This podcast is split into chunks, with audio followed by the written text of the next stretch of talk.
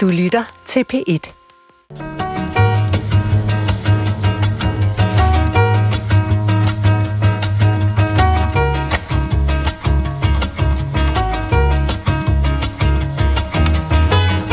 Vi har skovle vand og skovle vand og skovle vand, og se, om vi kunne finde et eller andet afløb, hvor de kunne tage lidt øh, 10 cm under vinduet.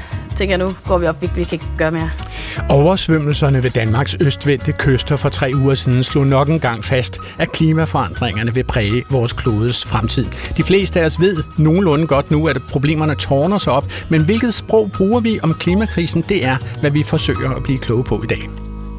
For du har nemlig fundet vej til det sted på P1, hvor vi nærstuderer sproget ord for ord for at undersøge, hvad vi egentlig går og siger til hinanden. Og for at tale om, hvilke ord og vendinger, som vi bruger om klimaudviklingen, har jeg inviteret hele tre gæster med en aktie i den debat. Og så har jeg også inviteret en mere eller mindre neutral sprogekspert, altså i det omfang, at nogen kan være neutral i den her problemstilling, men det finder vi ud af.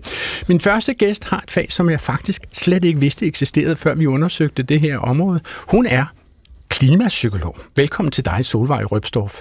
Mange tak skal du have. Solvej, fortæl mig en gang, jeg er nødt til at spørge fra starten af, altså, hvad laver egentlig en klimapsykolog?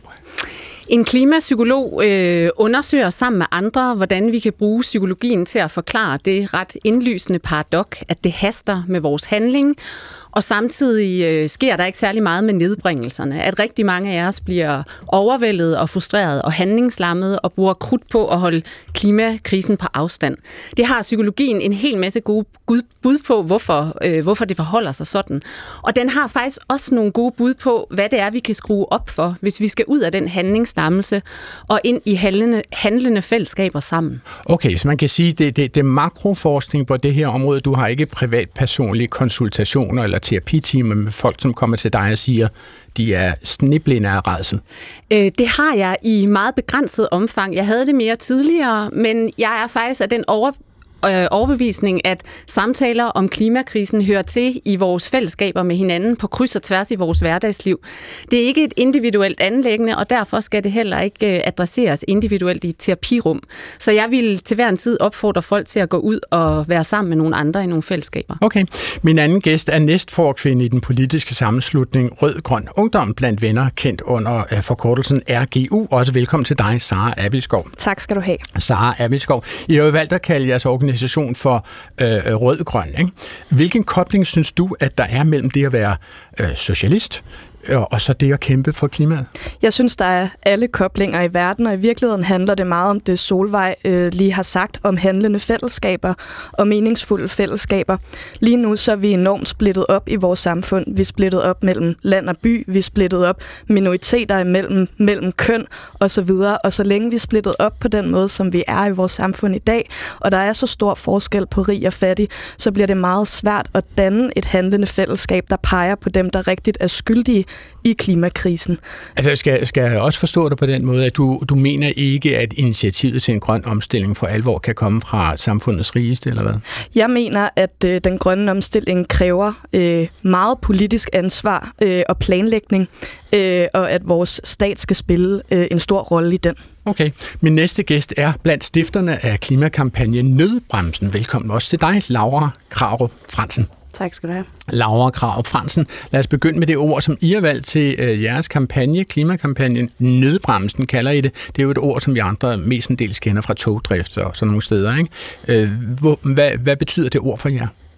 Jamen, det, det betyder, at, øh, at vi ligesom gør klart, det her vi snakker om, at vi kan vægte os, vækste os ud af, af klima krisen øh, i citationstegn, eller at vi kan fortsætte, som vi plejer, og så ligger der en løsning et eller andet sted. Det mener vi, at vi er nødt til at adressere. Vi er nødt til at trække nødbremsen på, på øh, mange af de klimaskadelige aktiviteter, vi har nu, og nogle af de øh, ekstra øh, projekter, som, som regeringen lige nu er, er med til at, at søsætte, som eskalerer øh, klimakollapset, og som låser os fast i, i endnu højere udladninger. Og der er vi simpelthen nødt til at trække nødbremsen på det. Vi er nødt til at stoppe det, før vi overhovedet kan komme videre med en plan for, hvordan vi øh, bedst muligt sikrer en grøn omstilling.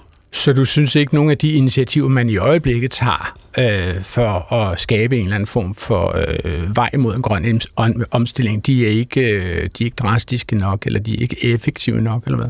Altså nu siger du selv vej, øh, det er jeg glad for, at du siger, Adrian, fordi at øh, regeringen er i gang med, øh, som del af den her infrastrukturplan, øh, at bygge øh, 15 nye motorveje. Og vi står midt i et klimakollaps. Vi ved, at Danmark er et af de lande, der har allerstørst udledning per indbygger.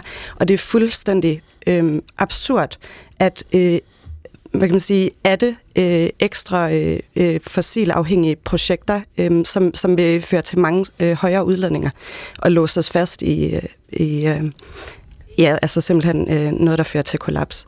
Altså så, økonomisk, det er den økonomiske vækst i nej. det, som du tænker primært fører lige ud det, over afgrunden, eller hvad? Det Jeg lægger det over i munden. Ja, ja, og det primære problem med det her er selvfølgelig ikke pengene, der bliver brugt på det. Problemet er øh, de CO2-udledninger, som kommer med de her projekter, okay. som alene anlægsfasen har øh, øh, en million ton øh, CO2-udledninger. Øh, altså fordi beton er meget CO2 Fordi øh, beton og asfalt øh, og hele byggefasen i det øh, er ekstremt øh, klimaskadeligt. Øh, og, og så er der selvfølgelig alle de her andre ting, som at man ødelægger sparsom natur, øh, og at man øh, sikrer flere biler på vejene. Okay, min sidste gæst er ham, som jeg tidligere i programmet omtalte som en muligvis øh, neutral observatør i det her problemfelt. Han er med for at holde læseluppen hen over hvert enkelt ord. Vi beder ham, øh, altså hvert enkelt ord, som vi sådan ligesom beder om at træde frem fra sætningerne skal leder. Han er øh, seniorredaktør ved det Danske Sprog- og Litteraturselskab. Også velkommen til dig, Henrik Lorentzen. Tak skal du have. Henrik, hvor tæt følger du den offentlige samtale, som vi har om klimaforandringer for tiden? Jeg synes, jeg følger den ganske tæt, øh, ligesom jeg følger andre af de store debatter, der kører i, i samfundet. Og ja, det er ofte deprimerende, så jeg vil sige, at øh, jeg har også en grænse for, hvor meget jeg orker, fordi det øh, kan godt øh, tage, tage humøret fra mig, mm. så er jeg nødt til at, at lægge avisen eller telefonen væk og sige nu, jeg kan ikke læse mere om det her nu, fordi det er simpelthen for meget det gode. Og der eller satser vi jo eller... faktisk på, at, at Solvej Røbstorff her har nogle forklaringer på, hvorfor du ja, bliver... måske er... Og du bruger jo et psykologisk udtryk, deprimerende. Ja. Det er næppe en diagnose, men... Nej, ikke lige frem. Ja, det ved jeg ikke. Klimadepression, det kan vi måske komme ind på, ja. om det er noget, man kan anse for en diagnose. Og mit navn er Adrian Hughes. Jeg må jo i den her sammenhæng disclaime, som det hedder på moderne dansk, at jeg opfatter mig selv som en klimasøn, og jeg ejer hele Øh, jeg har, jamen, det er bare fordi, der var en lille smule snudder med en mikrofon der. Det vil jeg ikke anbefale. Jeg øh, ejer hele øh, to øh, biler. Øh, nej, det gør jeg ikke. Jeg ejer to boliger faktisk. Nu blev jeg lidt forvirret. Så har jeg et alt for stort køleskab, og så kører jeg altså i den her øh, fossildrevne bil. Velkommen til Klog på Sprog. Altså selvom diskussionen om klimaforandringerne blev reaktualiseret af stormfloden her for nylig, så dukker spørgsmål om klimaord løbende op i redaktionens indbakke på klog på sprogsnabelag.dr.dk. Og derfor indleder vi for en gang skyld øh, dagens udsendelse med et spørgsmål fra en lytter. Det er Ole Hen fra Gentofte, som synes, at ordet klimakrise trænger til en tur under klog på sprogs læselup. Han skriver, jeg undrer mig.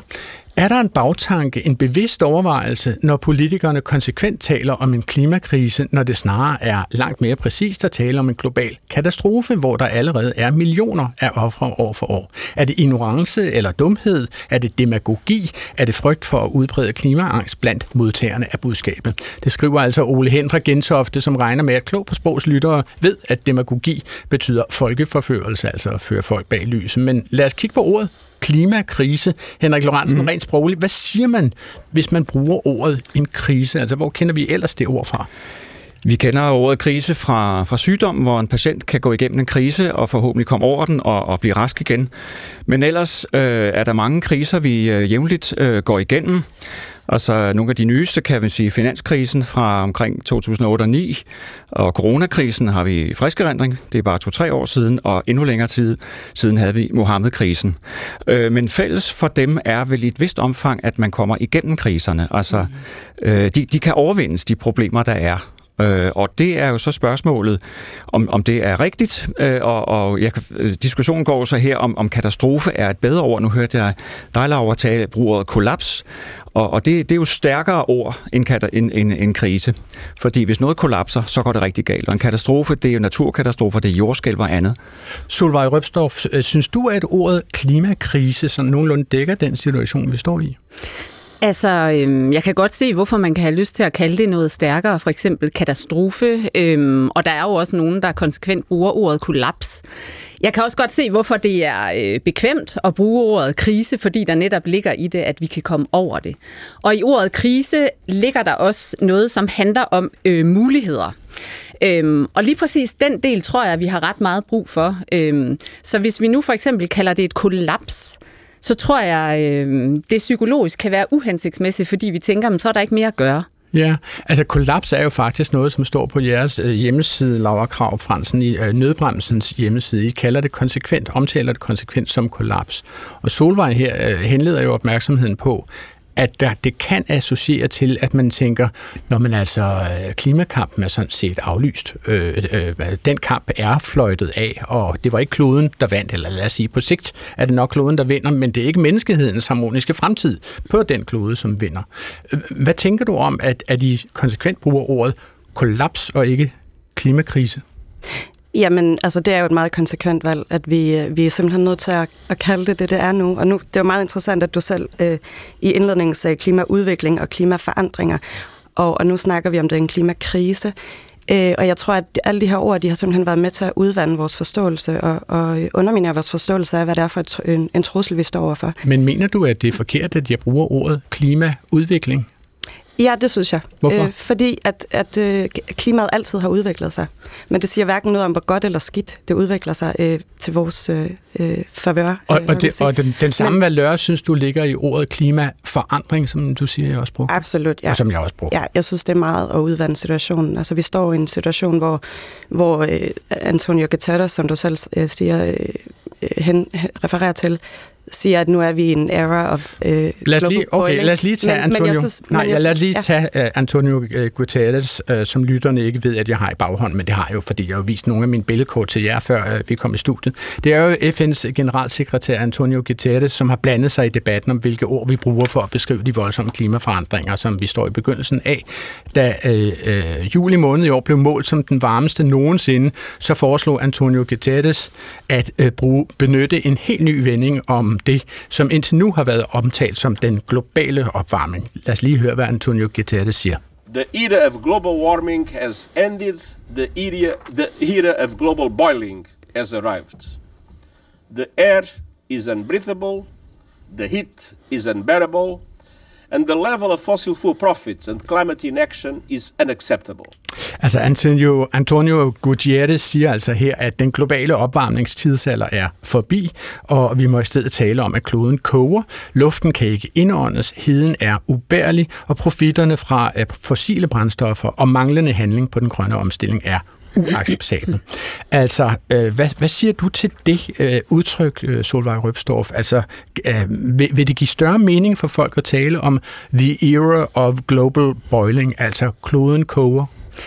Øh, man kan i hvert fald sige, at det er mere præcist. Personligt var jeg meget glad og lettet, da han ligesom sagde, at nu er den globale opvarmning slut. Vi er i den globale opkogningstidsalder. Og det er, fordi der jo ligger noget, øh, en meget bekvem tidslig udstrækning i det øh, begreb, der snakker om øh, global opvarmning. Fordi hvornår, hvornår det er så tilstrækkeligt? Det har vi talt om i så mange år. Ikke? Og der er en eller anden afventende, vi når det nok. Altså, der er noget med at skubbe ting hen til et andet tidspunkt, som vi er mm. helt forbi nu. Altså man kan sige, at hvis man taler om opvarmning, så bliver det kun et spørgsmål om, hvorvidt, som jeg hørte en professor sige øh, på bogmessen, mm. vi bliver den sidste generation, som skal gå med overtøj på. Øh, og, og vi kunne jo godt leve uden at gå med overtøj på, teoretisk set, hvis det var den eneste konsekvens. Men hørte jeg dig sige, at du ikke var glad for ordet klimakollaps? Øh, jeg ved ikke, om jeg ikke er glad for det. Jeg bruger det også selv nogle gange, og jeg synes jo også øh, i lange stræk, at det er præcist for nogle ting, fordi det har jo de der, altså klimakrisen har jo hele tiden nogle kaskadeeffekter, som er ustyrlige og ustoppelige, øh, og hvor mange, øh, som også forskere i det her beskæftiger sig med det, siger, at vi er faktisk ude i et kollaps. Psykologisk set kan det kollaps så synes jeg, være uhensigtsmæssigt, netop fordi man tænker, så er det slut, så behøver jeg ikke at gøre mere. Så kan jeg lige så godt flyve verden rundt hele tiden, når nu det alligevel er for sent. Ikke? Men så har vi jo balladen, altså skal man så hellere lyve, øh, hvis, mm. hvis der nu er tale om et kollaps, hvis nu der er tale om, at vi har nået disse mange tipping points, som, mm. som klimaforskere har talt om, mm. at der kommer en grænse for, mm. øh, hvor kold øh, golfstrømmen kan være, før den ikke længere har styr på verdens klima, som, vi har, som den har haft, altså de foregående 4 milliarder år, eller hvor meget det er, vi har eksisteret. Ikke? Altså hvis, hvis det virkelig er sådan, at vi er kommet forbi et punkt, mm så er der vel tale om et kollaps. Og det er vel den reneste måde at tale om det på. Det mener jeg i hvert fald. Du, ikke også? Jo, det gør jeg. Øhm, jeg tror også, nu kan jeg ikke lige huske ret, hvad du sagde, men at, at det, kan, det kan virke som om, at det er opgivende. Nu har vi tabt øh, muligheden at kampen for, var fløjtet af. for, for øh, menneskehedens øh, jeg kan ikke huske, hvilket ord du brugte, men at, at vi i harmoniske fald, fremtid. Harmoniske fremtid, lige ja. præcis. Og jeg tror faktisk, at det er lidt at stikke os selv blå i øjnene, hvis vi tror på, at vi kan nå at redde den her harmoniske fremtid. Der, der er stadig, altså der er allerede nu mennesker, der er udsat for det her kollaps. Der er allerede nu mennesker, som dør. Og vi, mm. vi snakker lidt om det, som om, at det er noget, der måske, måske ikke kommer. Vi står i sidste led til at mærke det. Men det betyder ikke, at det ikke kommer. Og hvis vi ikke begynder at indstille os på det, så får vi jo revet gulvtæppet væk under os. Øhm, med, med konsekvenserne, når vi begynder at mærke dem. Men jeg tror også, at, at altså, der, vi er nødt til sådan at, at se i øjnene, at det her, altså uanset hvilken, hvilken virkelighed vi skaber med vores sprog og vores øh, vores ord for det, så er det her en fysisk virkelighed, mm-hmm. som, som vi ikke kan, kan ændre på. Så hvad, hvad kalder I det i RGU Rød-Grøn Ungdom? Vi kalder det klimakrise. Klimakrise. Ja. Det synes I er tilstrækkeligt? Eller? Ja, altså det er ikke en, øh, en, en stor diskussion, vi har haft om, hvad vi skal kalde det, men, men det, som jeg vil sige til det her, øh, Henrik snakkede om en, øh, en patient, der bliver rask igen, at det er sådan, man kan kigge på, på, øh, på kriser, og jeg tror ikke, at klimaet bliver raskt igen, hvis man skulle tale om planeten som en patient. Øh, men jeg tror øh, meget på lindring. Mm. Øh, og jeg tror meget, at, at det er noget, vi kan skabe sammen. Og jeg vil i virkeligheden ønske, at vi snakkede meget mere om klimakamp øh, som noget, vi kan vinde sammen. Altså nogle af de ord, som vi bruger i forbindelse med klimakrisen og klimakatastrofen og klimakollapset, eller hvad vi nu vælger at betegne det, øh, handler jo om, øh, hvordan folk har det med at gruble over den udvikling. Altså vores lytter Ole Hen fra Gentofte omtalte jo et af ordene i sit spørgsmål, da han skrev, at det frygt for at udbrede klimaangst blandt modtagerne af budskabet. Og Solvej Røbstorff, som klimapsykolog, så må du jo møde øh, det her begreb klimaangst i mig af den offentlige debat om klimakollapset. Øh, ja, der bliver talt og skrevet en del, i hvert fald i medierne, om øh, klimaangst. Øhm, og jeg har jo en ting omkring lige præcis det ord, øhm, som jeg synes øhm, er misvisende. Hvorfor? På, Øh, ja, altså på engelsk, der bruger man ofte ordet eco-distress, altså at man er stresset som følge af øko- altså jordens økologiske forfatning. Og det synes jeg er meget mere præcist, fordi det kan dække alle de følelser, man kan have. Både angst og frygt og vrede og sorg og frustration og alt muligt andet. Klimaangst konnoterer, at det er noget sygeligt, noget, der skal behandles og fikses for derefter at gå væk. Og i øvrigt, at det er noget, der er lokaliseret i øh, enkelte individer. Faktum er, at det er et grundvilkår for os alle sammen, mm. at vi lever altså, øhm, sammen med en klimakrise. Det er et eksistentielt grundvilkår, så rigtig mange af os har de her følelser. Men er der, er der også noget individuelt i angsten? Altså er der, er der noget irrationelt i angst? Ja, det er der jo per definition i angst, og det er jo netop her, øh, jamen fordi man siger, at altså, der er en, der hedder Rollo May, som har sagt, angst for intet vil altid knytte sig til noget. Altså, at vi har en angst for et eller andet irrationelt, men klima, altså, det er jo ikke irrationelt at være bange for øh, klimakrisen og være totalt bekymret og få en masse følelser i forhold til det, for den findes, den er virkelig, den går ikke lige væk, øhm, og det er jo faktisk både rationelt og passende, og det er en vigtig øh, pointe i klimapsykologien, at øh, rigtig mange af os har det sådan, og sådan må vi gerne have det, og vi kan bruge de følelser til noget i øvrigt. Altså Laura og Sara, nu gentager jeg lige for lytterne jeres øh, specifikke engagement i den her klimasag. Altså du, Laura Krav Fransen, er jo blandt stifterne af klimakampagnen Nødbremsen, og Sara Appelskov, du er næstforperson i Rød Grøn Ungdom. Omtaler I nogensinde jer selv som klimaangst? Lad os begynde med dig, Laura. Nej, jeg omtaler ikke mig selv som klimaangst. Jeg har en, en meget, meget stor øh, frygt. Øh, jeg, jeg havde lyst til at sige bekymring, men det er det jo ikke. Det er jo meget, meget værre. Det er meget større end det. omkring Okay. klimaet, og det, det infiltrerer jo alt, hvad jeg, hvad jeg laver eller tænker på. Sara Abelskov, hvad, hvad, hvad tænker du, eller hvad tænker RGU om, om sådan et begreb som eco-distress, som Solvej introducerede?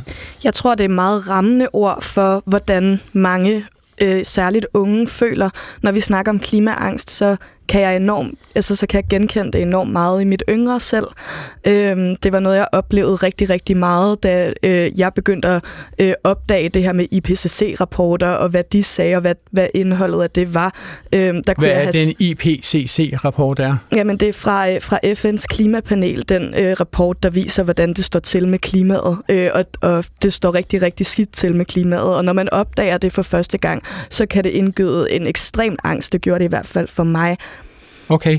Altså, som I kunne høre af min præsentation af mig selv i begyndelsen af programmet, øh, hvor jeg ovenkøbet fik sagt, at jeg havde to biler, det var så ikke helt rigtigt. Men altså, jeg følger jo ikke den her sag så tæt, som I gør. Ikke? Og derfor blev jeg overrasket ægte, da jeg hørte følgende.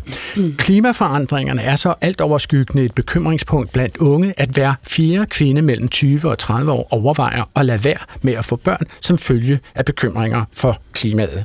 Øh, Det konkluderer tænketanken Kraka, der i samarbejde med konsulentfirmaet Deloitte har undersøgt, hvad unge bekymrer sig om. Og med fare for at genere de lyttere, som hader, at vi her i Klog på Sprog taler engelsk, så er jeg simpelthen alligevel nødt til at sige til jer, Laura og Sara, is this a thing? Altså, I, I er jo selv i den målgruppe, kan man sige. Altså, overvejer du, Laura, ikke at få børn? Ligesom jeg ikke synes, at, at klimahandling skal være bundet op på individuelle valg, så synes jeg heller ikke, at det er interessant at tale om, hvorvidt jeg har valgt at få børn eller ej. Øh, Men synes du Jeg- ikke, det er interessant at tale se- om, hvorvidt unge kvinder mellem 20 og 30 år øh, generelt, altså hver fjerde siger jo åbenbart i forhold til den her analyse, at de overvejer ikke at få børn. Synes du, det er et interessant faktum? Jeg har selv valgt ikke at få børn, men jeg synes, problemet er, at når vi snakker om det her, så, gør, så bliver det på en eller anden måde sådan øh, opfattet som hysterisk reaktion. Øhm, og og, og det, jeg synes i virkeligheden, at det er problematisk, at det er de her ting, vi tale sætter øh, frem for, hvad er det egentlig for nogle, øh, hvad er det for en fremtid, man står og ser ind i, når man, når man tager det her valg? Solvej Røbstorff, øh, tror du, at folk generelt opfatter det at fravælge at få børn som hysterisk, som Laura kaldte det?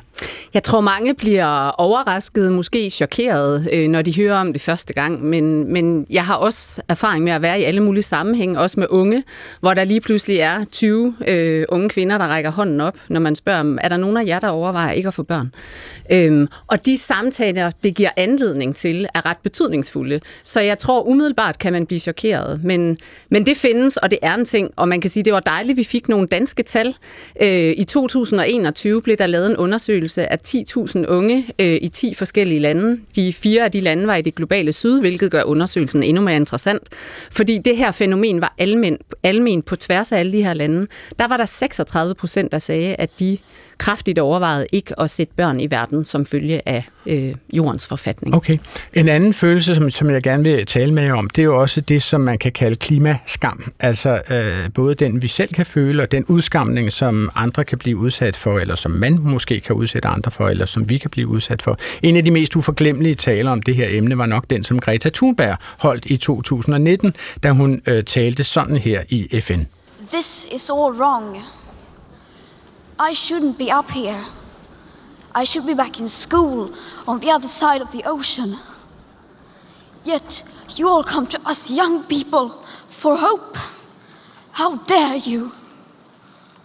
You have stolen my dreams and my childhood with your empty words, and yet I'm one of the lucky ones.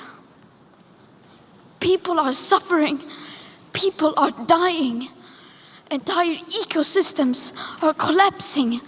We are in the beginning of a mass extinction, and all you can talk about is money and fairy tales of eternal economic growth. How dare you!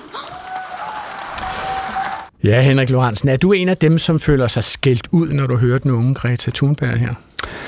Ja, det kan jeg godt. Altså, første gang jeg hørte det, og vi har også talt om det i programmet her for, for dengang det var, var nyt, øh, men jeg synes, hun satte fingeren på nogle meget vigtige ting, og det var imponerende, at et så ungt menneske kunne, kunne sige til alle de der ældre mænd i særdeleshed, øh, nu skal jeg altså høre, det, det er sgu alvor, det her. Mm. Hun var 16 år. Hun var 16 år, ja, ja, men det er rigtigt. Men, men der er jo også der er jo tale om en form for udskamning. Ja. Og, øh, ja, det er jo nærmest voksen skæld ud. Ja, det er voksen øh, skæld ud, det kan man godt sige. Og, og måske er det på sin plads, men, men det får mig til at sige noget om, om begrebet og ordet udskamme, som har fået en vældig fart de sidste 5-7 år.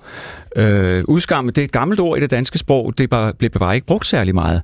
Men, men det dukkede altså op der og fik vældig øh, vind i sejlene, og jeg gætter også på, at det måske er under indflydelse af det engelske shame, hvor vi har talt en del om shaming, at man kan tale om slut-shaming, body-shaming, alle mulige former for shaming, hvor man udskammer noget. Og, og for mig er det, det er et ret tvetydigt begreb, ikke? fordi det kan, det, kan, det kan virkelig skabe skæld mellem mennesker mm-hmm. og, og, og moralisere, mm. men samtidig kan det også sætte fingeren på de øh, ømme punkter og sige, men, nu skal der ske noget. Men synes du, at det er decideret, hvad skal man kalde det, mm, debatforpestende som ord betragtet? At udskamme? Ja, at udsk- altså udskamning som begreb. Ja, Jo, det altså hvis man udskammer folk øh, hele tiden, så, de, så kan de øh, måske øh, gå i den anden grøft. Det vil de ofte gøre og prøve at forsvare sig, og så får man den her meget polariserede diskussion, som jeg synes, vi har mange, punkt, mm. mange spørgsmål. Mm. Ikke mindst det her med klima, men jo altså også køn, identitet osv. Ja, Solvej. Jamen, jeg er meget enig, øhm, og jeg synes i øvrigt ikke, at den tale, som jeg bliver berørt af, øh, fordi jeg synes, det er så fin og passende en vrede, og jeg synes, det er så fuldstændig fantastisk, at en 16-årig kan stille sig op og øh, sige, hvordan det er. Altså, jeg får stadigvæk tårer i øjnene, ja, når jeg hører det. Jamen, det jeg, bliver også, jeg bliver simpelthen virkelig berørt øh, på den gode måde af det. Og jeg synes ikke, der ligger en udskamning i det. Øh, og og i det hele taget synes jeg lige, vi også skal nogle gange lige øh, kigge på, hvordan vi bruger ordet skam. For... Men hvordan kan du sige, at der ikke ligger en udskamning i det, når hun siger, jamen, how dare you? Altså mm, direkte oversat. Hvor, hvor, hvor våger I? Hvor våger I? Ja, men hun forkaster jo ikke de mennesker, det handler om. Hun forkaster den måde, eller hun, hun, hun prøver at gøre op med den måde, de ikke handler på. Hun prøver at opfordre dem til mere handling. I skam ligger der jo modsat skyld, at øh, skam handler om øh, den dårlige skam, kan man sige, eller den skam, der ikke er opbyggelig, den, der får os til at krympe og slukke sammen osv. I den ligger der, at vi forkaster den anden som det menneske, den anden fuldstændig er. Og det er derfor, jeg er meget enig med dig, at, øh, at, at det har sådan en polariserende effekt, hvis vi går og siger, skam dig. Øh, det er ikke særlig inkluderende, det er ikke særlig opbyggeligt. Det betyder ikke, at vi ikke nogen gange skal skamme os, og at vi i øvrigt har brug for den gode skam. Fordi ordet skam, der er i livet, øh, handler jo om, at vi øh, faktisk også har brug for skam. Det regulerer os og styrer os, og det har vi også brug for. Laura? Jamen, jeg tror, når man snakker om klimaskam, så, så er det produkt produkt af en meget, meget velfungerende kampagne, som handler om at, at lægge ansvaret hos individer. At vi, skal, vi er alle sammen mm. øh, ansvarlige for at rette op på klimaet. Det øh, Greta Thunberg gør her, det er jo at pege pilen på dem, der sidder med ansvaret. Det er vores beslutningstagere, øh, verdens beslutningstagere og lovgivere. Hvem mener du står for den kampagne? Jamen, altså hvis man ser på sådan øh, individual carbon øh, footprint. Carbon footprint mm-hmm. kommer jo fra fossilindustrien. Mm-hmm. Det er dem, der har skabt hele det her begreb, og det er jo meget smart, fordi så kan de pege pilen væk fra sig selv. Men, men når man ser på, altså sådan, hvis jeg står og, og bruger øh, øh bambustandbørster og, og, og sørger for at sortere mit skrald og lade være med at flyve og, og spise plantebaseret. Når man ser på, hvor stor et, et, et ansvar de har for, at kloden den nu brænder, så det er fuldstændig absurd, at vi køber ind på den Øh, fortælling, som de har skabt for at frelægge sig ansvaret. Så det du siger, er, at når man siger fodaftryk, så, så er det helt ned i sproget noget, som tilhører den enkelte krop.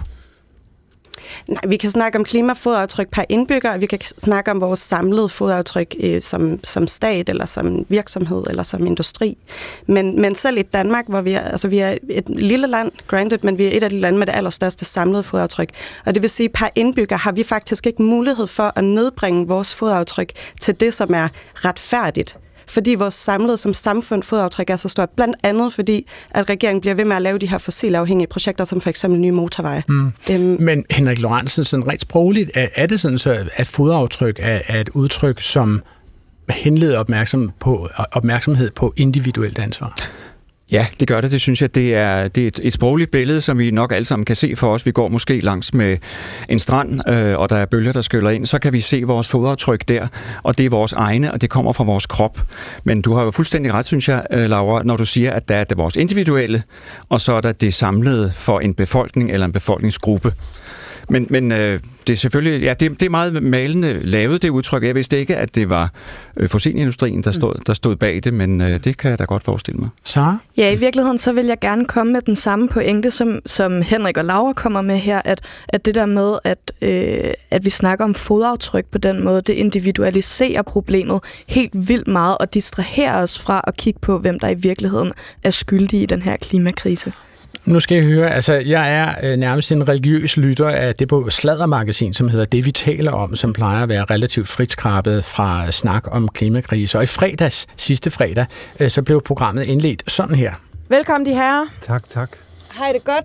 Jo, har vi. Dårligt har man det været altid. Ja. Men, øh, ja, ellers så går det egentlig meget godt. Ja, så godt. Det er fredag, jeg skal have bøf banæs. Uff. Åh, oh, det er Jeg lige skider, på, jeg skider på klimakrisen. Ja, men det kan, kan jeg da høre. Ej, du har heller ikke... det er ikke noget med, at det mest... Øh, øh, det værste for klimaet faktisk er at få børn. Jo, det er det, jeg altid siger. Så også uden børn, vi kan faktisk tillade jeg, jeg os... siger øh, vi har ret frie rammer. Ja, jeg siger, ser iskoldt på folk og siger, undskyld, hvor mange børn er det, du har? Thomas Hørlin. Ja, de klimasvin. Ja.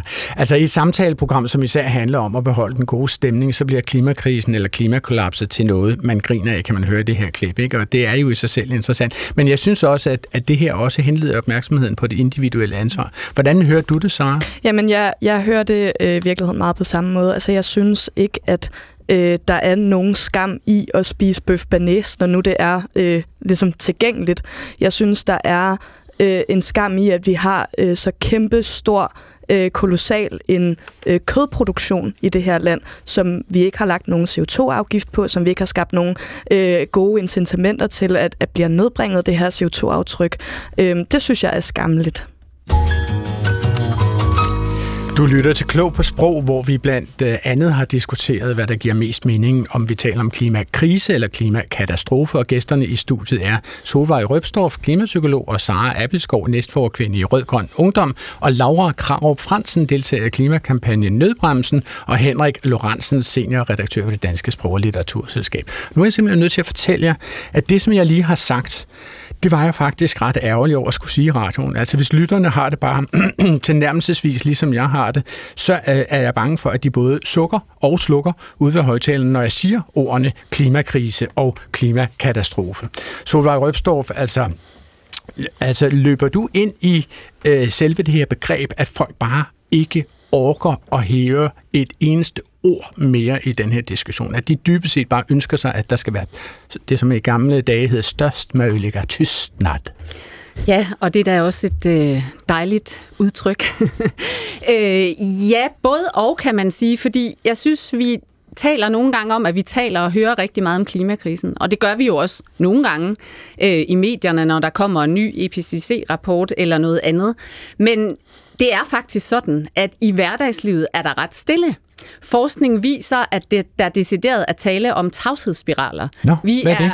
Ja, tavshedsspiraler, det er, at samtaler om klimakrisen sådan på et mere følelsesmæssigt niveau. Hvordan er det at leve sammen med en klimakrise? Hvordan er det at være i verden med det her? Hvad er det for nogle følelser og tanker, det vækker i os? Den slags samtaler øh, har vi stort set ikke. Vi kan godt have kortvarige samtaler, hvor vi øh, battler om, hvem der udleder øh, mere eller mindre CO2, apropos øh, fossilindustriens fine øh, øh afledningsmanøvre. afledningsmanøvrer. Øh, men, men sådan dybdegående samtaler om, hvad det egentlig betyder for os, dem har vi ikke særlig mange af. Og undersøgelser viser faktisk, at øh, mennesker savner det her. 68 procent af amerikanerne sagde i, eller en amerikansk undersøgelse viste i 2019, at 68 procent oplever, at der er alt for stille, at det er alt for sparsomt med de samtaler i deres hverdagsliv.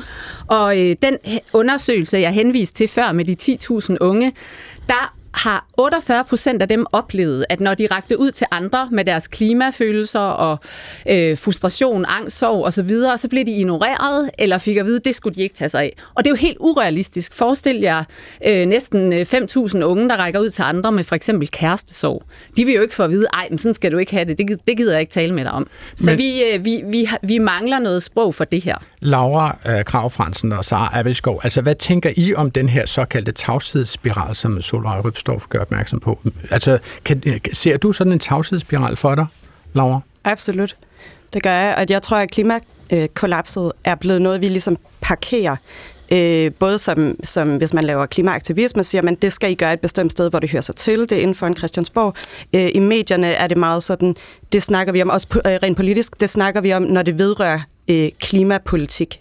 Men jeg tror, jeg kan godt forstå, at folk er trætte af at høre om det, fordi at det er blevet en battlefield om, hvem der kan snakke mest næsten om klima. Problemet er, at vi snakker om det så overfladisk, at vi ikke har en ordentlig forståelse af, hvad det er, hvad det er for en betydning, det har for vores liv. Så? Ja, jeg tror, øh, jeg tror, der er rigtig mange, der oplever den her metaltræthed, øh, når det handler om klimakrise. Sådan er det, når man taler om kriser længe nok. På et tidspunkt bliver man immun over for det. Og det er derfor, jeg tror, at vi bliver nødt til at tale om, om den her krise på en ny måde. En ny måde, der skaber håb. Øh, snakker lidt mere øh, gulderåd i klimakrisen, i stedet for øh, pisk, og snakker om øh, klimahåb og klimakamp og klimahandling.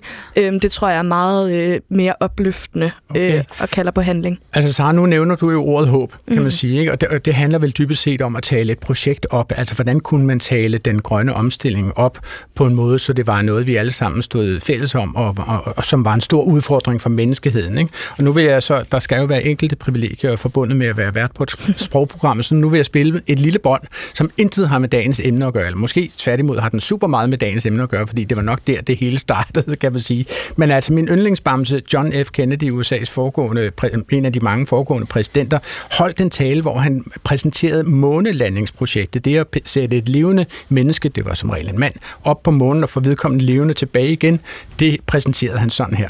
We choose to go to the moon in this decade and do the other things. Not because they are easy, but because they are hard. Because that goal will serve to organize and measure the best of our energies and skills.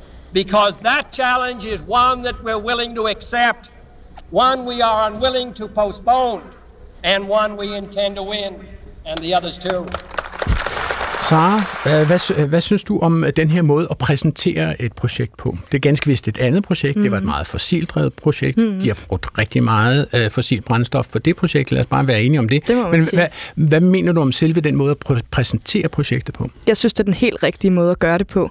Altså, øh, jeg vil ønske, at vi snakkede mere om, øh, om, om de her klimaforandringer som øh, det største fælles byggeprojekt, vi nogensinde skal mhm. øh, igennem. Øh, jeg vil ønske, at vi talte meget mere mere om de mennesker, som skal gennemføre den grønne omstilling. Altså dem, der skal, øh, både dem, der skal opsætte vindmøller, men også øh, som dem, der har ligesom lav emissionsjobs som velfærdspersonale og omsorgspersonale, at vi snakker om de mennesker som klimahelte. Mm-hmm. Altså øh, at, at vi øh, skaber et fælles sprog om det her, øh, det her store byggeprojekt, som, klima, øh, som den grønne omstilling jo er. Øh, det vil jeg ønske, at vi gjorde meget mere. Det tror jeg vil skabe meget mere gejst og meget mindre apati. Solvej, altså øh, støder du ind i et ønske om at få talt om projektet Grøn Omstilling på en mere ambitiøs eller en håbefuld måde? Jeg støder i hvert fald rigtig meget ind i øh, et ønske om at overhovedet kunne have en samtale om, hvordan det er at leve med det her på et sådan et mere eksistentielt og følelsesmæssigt niveau. Øhm, og det er, øh, det er også noget, man allerede alle mulige steder i verden arbejder med. For eksempel ved at lave klimakaféer. Jeg er medlem af sådan en international NGO, der hedder Climate Psychology Alliance. Vi har også lavet en, en dansk variant af den, hvor vi holder klimakaféer en gang om måneden. Og det koncept er inspireret af de engelske Death Café Days, hvor man mødes over tea, biscuit and death. Undskyld det engelske.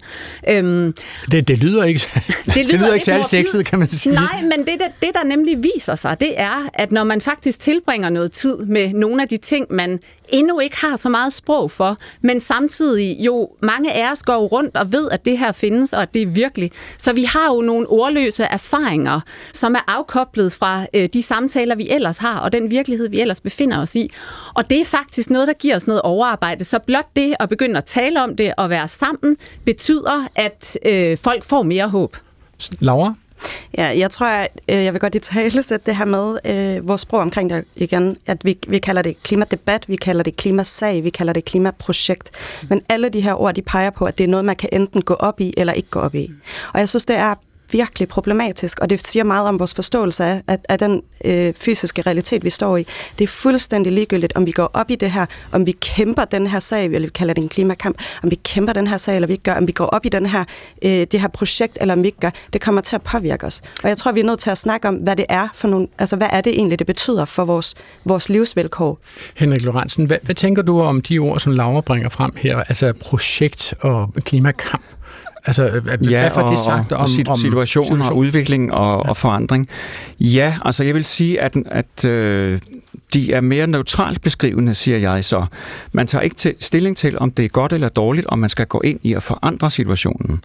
Og det, og det gør man, hvis man vælger stærkere ord som kollaps eller katastrofe, eller hvis man omvendt måske nedtoner det med nogle andre ord. Så jeg vil sige, der er forskel på, om man bruger noget, der er forholdsvis neutralt som projekt eller sag, eller om man taler om en kamp eller en, en, en katastrofe. Kort replik, Laura. Men det fordrer, at vi ved, vi forstår, hvad det er for nogle konsekvenser, der kommer af det her klimakollaps. Hvis vi for eksempel kaldte det overlevelsesprojekt, så kan folk tage stilling til, om det er noget, de vil gå op i eller ej. Men klima er så neutralt for os, at vi tror, det handler om en enkelt varmegrad. Så det, det, det, det er meget nemt. Altså, hvis der var helsidesannoncer, hvor der stod, hvad vil du helst, leve eller dø? Præcis. Så var vi sådan nogenlunde der. Ønsker du en fremtid for dine barn? Ja. Jeg tror, de fleste Okay. så vil bakke op om projektet. Altså en af dem, som har forsøgt at bearbejde sin egen frygt og bekymring for klimaudviklingerne, og undskyld, jeg kalder dem klimaudviklinger, var min kollega af radiovært Iben Maria Søjden. Hun sendte et opråb til vores generaldirektør Maria Rørby Røn på mail, og så postede hun indholdet af det på Instagram.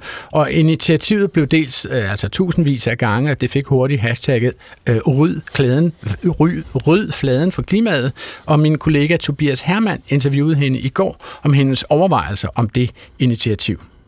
Det er et initiativ, der forsøger at forbedre dansk klimajournalistik og inspirere medierne til, hvordan det kunne være, at man gjorde det. Okay. Hvad skal de inspireres til? Det handler om prioritering. Øh, Det handler om at få afspejlet naturkriserne i højere grad i mediebilledet. Og så handler det om at inspirere til at introducere klima- og naturvinklen i de øvrige historier. Ligesom vi har for eksempel det økonomiske blik, når vi kigger på bygning af nye sygehuse, mm. så kunne et øh, fint, øh, meget relevant blik også være det CO2-mæssige blik. Hvordan påvirker det vores øh, udledning på kommunal plan, at vi bygger det her? Det vil være meget oplagt, det hører til i vores virkelighed, og det påvirker vores allesammens hverdag, både nu og i endnu højere grad i fremtiden. Og medierne har i bred forstand ikke fået det prioriteret i en størrelsesorden, som svarer til det, som vi kan se, det allerede har betydning ude i vores allesammens øh, virkelighed. Derudover, Ja. så er det et initiativ, som skal fordre den kritiske tænkning hos mediebrugeren. Altså sådan, så man som mediebruger og borger begynder at tænke, at nyheder og mediernes dækning af det, der sker, jo altid er et blik og nogle beslutninger på virkeligheden. Mm. Det er sådan lidt øh, en farlig vej at gå, vil nogen mene, fordi ja. den jo på nogen måde kan tolkes som værende sådan postfaktuel, eller at man stiller tvivl ved sandheden. Det er ikke det, der er ærnet her.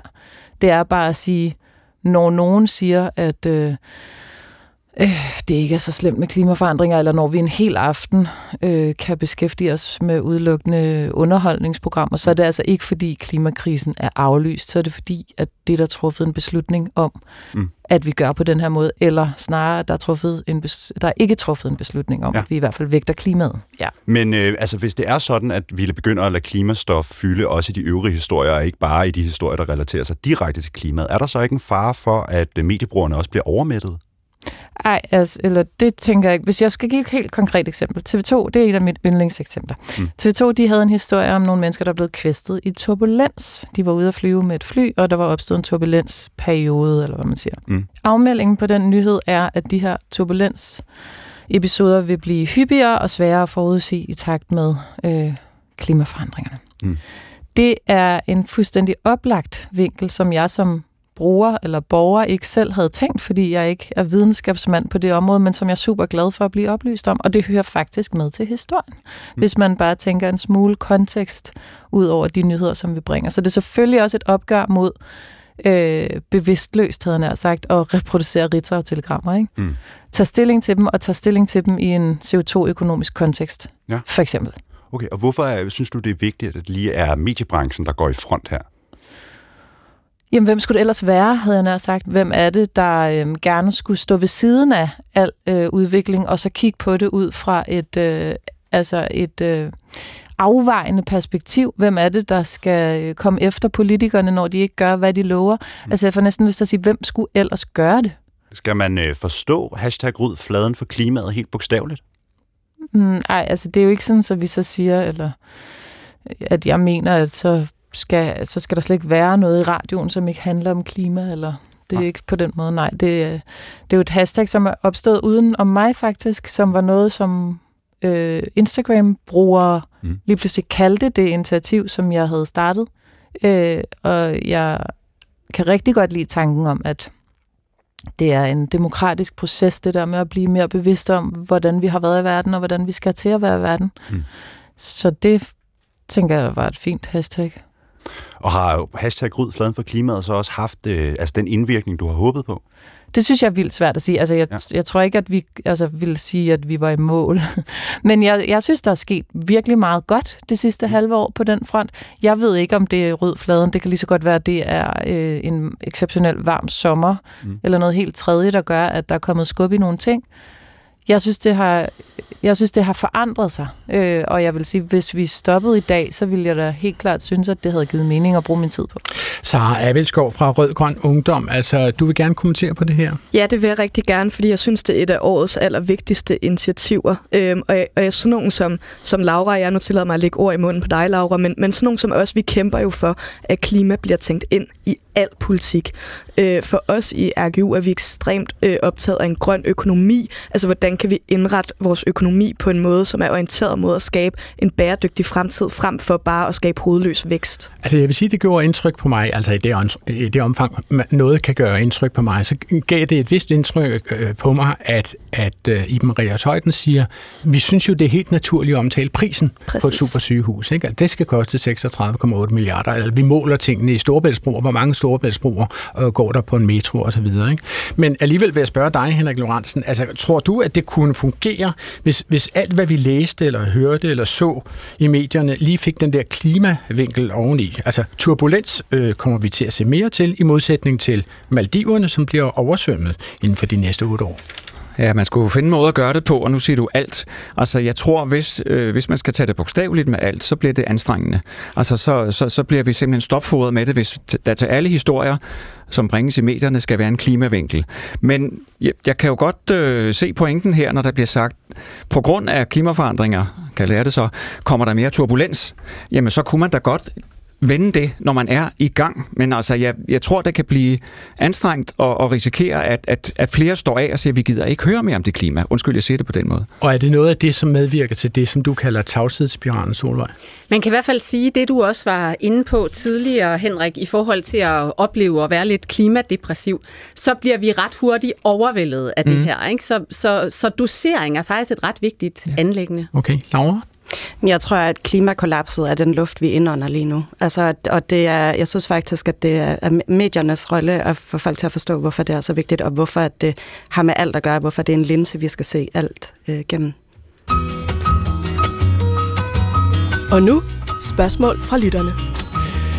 Altså, vi har fået et øh, spørgsmål, som handler om grøn omstilling. Der øh, bliver stillet spørgsmålet fra Erik Værbak øh, fra Nykøbing Falster, som spørger, vi har nu i overvis hørt om grøn omstilling, men hvordan og hvornår er begrebet kommet ind i sproget, og hvorfor lige farven grøn? Det modsatte betegnes jo for eksempel i energisammenhæng som sort, hvilket måske refererer til kulkraft og olie, og dermed kunne det så indeholde en lille chat-logik, men altså enten er man grøn eller sort, men hvorfor grøn, Henrik Lorentzen? Hvorfor? Det er, man, har i, man har i mange år kunnet bruge øh, grøn om alt, hvad har med natur, planteavl og så videre at gøre. Og op i 90'erne, der kom udtryk som grønne afgifter og grønt regnskab, og øh, der begyndte man altså på og, og det handlede ikke bare om natur og, og planteavl, men om, at man skulle undgå at forurene miljøet, bruge rene dyrkningsmetoder osv. Og det er så det, der for alvor er kommet ind i billedet med øh, sammenstillingen grøn omstilling, som ikke er mere end, øh, end fem år gammel faktisk i det danske sprog. Og så er der jo det med øh, farverne. Øh, det er klart, det grønne, det har med naturen at gøre, og det sorte, det er oliens og, og, og kulets farve. Så du synes faktisk, farven grøn er et ret godt sted at starte, hvis man skal beskrive en eller anden form for omstilling, som Ja, det synes jeg er den grund, men også, at der er sådan en generel farvesymbolik. Grøn er håbets farve, har vi altid sagt, og, og sort forbindelse gengæld med død og med sorg, så, så jeg synes, der er god sammenhæng i de Laura Krav Fransen fra Nødbremsen, hvad siger du til det? Jeg tror, jeg synes, en af de eneste ord, der er, hvor vi stadig skal bruge farven grøn øh, til at forklare det, det er greenwashing, og det er desværre, det fungerer bedst på engelsk. Men jeg tror hele det og hvad her er det, med, det er greenwashing? Jamen, det er jo, når man øh, i citationstegn vasker noget grønnere, end det er. Når man får det til at lyde mere klimavenligt, eller øh, naturvenligt, eller hvad kan man du give nogle finde eksempler på. på det? Jamen, det kan jeg godt. Det vil for eksempel være en rigtig stor del af regeringens øh, såkaldte klimaplaner. Men, men jeg kan også sige... At de har jo lige lavet en, en flyafgift, for eksempel. Ja, på, jeg tror, 100 kroner. Ja, som Øh, det er skal indfases grine per af, hvis ikke det var, 2030, fordi det var så jeg. alvorligt. Men, men det er for eksempel, når øh, store kødproducenter de siger, at det her det er grønt øh, svinekød, eller når øh, mælkeproducenter siger, at det er klimaneutralt, og det er grønt. Det er greenwashing. Henrik? Det kan jeg godt forstå, du siger, fordi jeg har det også lidt på den måde, at det bliver meget hurtigt en kliché med den grønne omstilling. Det er også noget, man hører hele tiden, og hvis bare man siger noget er inden for den grønne omstilling, så er alt i orden. Altså, så jeg kan godt forstå, at, at, at man skal passe på med at overforbruge ordet grøn. Altså det her har vi sådan set lige fået en mail om her, mens vi har stået og sendt programmet. Altså det er Olaf Vindsløv fra Holte, som spørger, hvorfor taler man ikke om politikernes konsekvente brug af udtrykket grøn omstilling, i stedet for at sige klimakrise Ja, eller er jo det. klimakollaps. Men altså, grøn omstilling, altså jeg, jeg tænker jo, undskyld, jeg siger det, det kan være, det er virkelig dumt sagt det her, men jeg tænker, at det er sådan ligesom udpensler en eller anden form for fremtid, som jeg godt kunne køre ind i, havde jeg så nær sagt. Hvad siger du til det, Laura? Jeg siger, at det er jo det, der er så smart ved det ord, og brugen af det ord. Det er, Du synes, det er tror- løgn? Når vi snakker om grøn, øh, øh, grøn omstilling, og vi er så godt på vej, alle partier øh, skubbes næsten om at få lov til at være med på den grønne omstilling, men man kan ikke lave grøn omstilling, når man med den anden hånd står og hælder milliarder kroner i fossildrevne projekter, som kommer til at koste os alle sammen. Som for eksempel 15 nye motorvejsprojekter, som kommer til at føre os direkte i klimakollaps. Det er fuldstændig voldsomt at så tale om grøn omstilling. Altså fordi de to, de modarbejder hinanden. Der er ikke nogen grøn omstilling, øh, når man bliver ved med at lave de her projekter. Så kunne jeg også godt tænke mig at tage en lille runde med jer, hvor vi taler om begrebet aktivisme.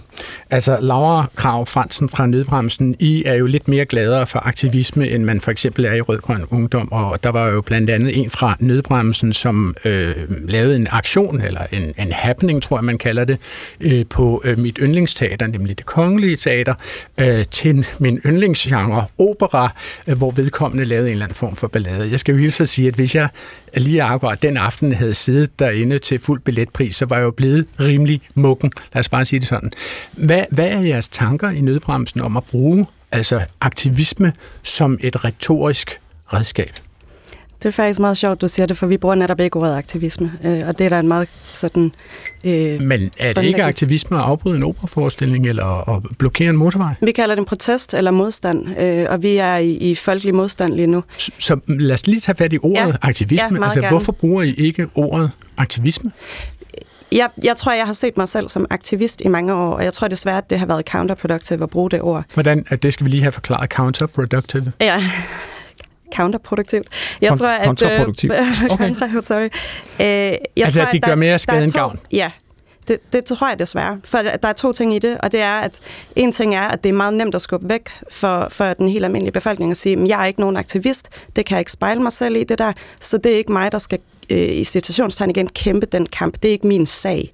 Så det, og- men en anden ting er, at det bliver et utroligt nemt for både øh, den brede befolkning og fra medierne at lægge ansvaret over på de her aktivister, som kæmper den her sag. Og det her, det er vores allesammens sag. Det her, det er vores allesammens, så, så folkelig modstand er det, som vi alle sammen skal være med til. Sara Vilskov, altså i Rød Grøn Ungdom, som du er jo er næstfor person for, Øh, hvad er jeres tanker om at benytte jer af det redskab, som er aktivisme? Altså, kunne I finde på at bruge ordet aktivisme? Ja, vi bruger det hele tiden. Jeg vil gerne anholde, at, at det ikke er noget, vi, øh, vi bruger. Øh, vi elsker aktivisme i Rød Grøn Ungdom. Vi er, øh, vi er sjældent ude i civil ulydighed, øh, og jeg synes, der er en ret vigtig skælden imellem de to ting. Øh, men, men aktivisme er jo øh, centralt i handlende fællesskaber. Altså, det er også aktivisme at gå dør til dør og snakke med folk om, hvad de synes er vigtigt. Det er også aktivisme, når vi øh, rejser landet rundt for at snakke med unge ude på ungdomsuddannelserne og få dem til at skrive breve til transportministeren, så han kan forstå, hvor vigtigt det er, at han investerer i bus og tog, så vi kan køre kollektivt ind eller ud af klimakrisen. Øh, så, så vi bruger meget aktivisme. Solvej? Øhm, jeg tror ofte, ordet aktivisme konnoterer noget ekstremt, og i hvert fald venstreorienteret. øhm, yeah. og, øhm, og man kan sige, at jeg er meget enig sådan set i både det, Laura og Sara, Sara siger. Altså, vi er sammen om det her. Det er vores allesammens anlæggende. Og for mig er det i øvrigt komplet apolitisk, det her anlæggende.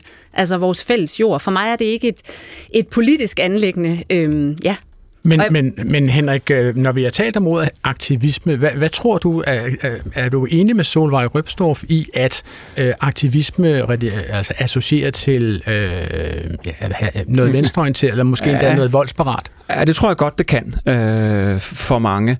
Men jeg vil så sige, øh, modstand og protest øh, er, er måske stærkere ord i virkeligheden end, end aktivisme. Men, men, men Laura, er I nogensinde øh, bekymret for, at I også kan risikere at få bilisterne på motorvejen imod jer? Altså, at de simpelthen trykker på speederen, øh, fordi de lige er kommet igennem jeres blokade? Ja, det er et meget stillet spørgsmål, og jeg tror i virkeligheden, at jeg, jeg synes, jeg har været lidt træt af det, for jeg køber ikke præmissen for det. Hvis folk forstår alvoren af den situation, vi er i, så er der ikke en lille gruppe mennesker, som bruger en bestemt øh, værktøjskasse, som, som kan få dem til at synes, at klimakollapset ikke længere er vigtigt. Jeg synes, det er, jeg synes, det er en måde at underminere folks øh, evne til at skælne mellem det ene og det andet på. Okay. Øhm, fordi jeg vil også gerne lige øh, breake, at øh, vi har jo i Klog på Sprog traditionen øh, tro øh, øh, den øh, tradition at kåre årets ord det var usædvanligt fint formuleret, ikke sandt, Henrik Larsen? Ja, det er fint. Æ, I samarbejde med Dansk Sprognævn og Dansk Sprog- og Litteraturselskab, så øh, vil vi gerne bede jer lyttere om at sende jeres forslag på, hvilke ord, som eventuelt ville kunne finde vej til at blive årets ord. Det kan I sende klog på sprogsnablag, DRDK, eller I kan også gå ind på Dansk Sprognævns hjemmeside og indtaste jeres forslag der. Men jeg vil gerne høre her i studiet, har I et bud på, hvad der kunne være årets ord i 2023? Vil du lægge for, Sara Abelskov fra Rød Grøn Ungdom? Ja, det vil jeg gerne. Jeg har skrevet Stor Bededag på mit, øh, på mit stykke papir. Det tror jeg øh, både er et af de øh, ord, eller det er jo i virkeligheden to ord, det kunne også være helligdag, øh, et af de ord, som vi har brugt aller, aller mest i, i det her år, fordi at der nemlig var kæmpestor folkelig modstand mod øh, regeringens øh, forslag og nu gennemførte politik om at fjerne Stor Bededag. Og i virkeligheden, så synes jeg også, det taler rigtig godt ind i den samtale, vi har haft i dag om klimaet, den her... Øh, Altså Stor Bededag er, er ligesom også en klimakamp. Altså skal vi arbejde øh, mere, skal vi producere mere, øh, mm. skal vi løbe stærkere i det her samfund, eller skal vi faktisk prøve at trække stikket en lille smule? Ja. Hvad siger du, Solvej Røbstorff? Har du et bud på, hvad der kunne være årets ord? Øhm, jeg ved ikke, om et hashtag ryd fladen for klimaet kan være årets ord. Jo, men det kunne det godt. Det, det, det så vil det, være kunne, mit ja. bud, fordi det, det var ligesom i år har været året, hvor man aldrig igen kan fejre varmerekorder med at se, hvem der kan spise flest is. Det vil i hvert fald have en bismag, hvis man laver den type indslag. Og eftersom ord skaber det, de benævner, det har Grundtvig sagt, så kunne det også være vidunderligt, hvis nogen lytter for eksempel, eller nogen af jer her i studiet, mine med, medgæster her, øh, kunne, øh, kunne komme med et bedre ord for for det engelske eco-distress, for jeg synes, vi har brug for et almengørende ord, som rummer de følelser, vi alle sammen kan have. Og hvad siger du, Laura øh, Krav Fransen? Hvad vil du foreslå som årets ord? Altså, jeg tror, for en, for en, en sjældent gang øh, er jeg lidt håbefuld og tænker, at øh, klimakollaps godt kan nå at vinde indpas, hvis øh, medierne tager sig lidt sammen på det. Okay, det blev det, som vi nåede her i øh, øh Klog på Klimasprog. Tak til mine fire gæster for deres bidrag til at forklare, hvilke ord, som bedst giver mening om klimaets katastrofale tilstand. Jeg havde besøg af Solvej Røbstorff, klimapsykolog, Sara Abelskov, som er næstforkvinde i Rød-Grøn Ungdom, og Laura Kraup Fransen, som er deltager i klimakampagnen Nødbremsen. Og så havde jeg også besøg af Henrik Lorentzen, seniorredaktør ved det Danske Sprog- og Litteraturselskab, og også tak til øh, Iben Maria Søjden for at fortælle os om ryd fladen for klimaet. Redaktion bag udsendelsen bestod af Tobias Hermann, Clara Witz og også mig, Adrian Hughes. Husk at indstille årets ord. Gå på opdagelse i alle DR's podcast og radioprogrammer. I appen DR Lyd.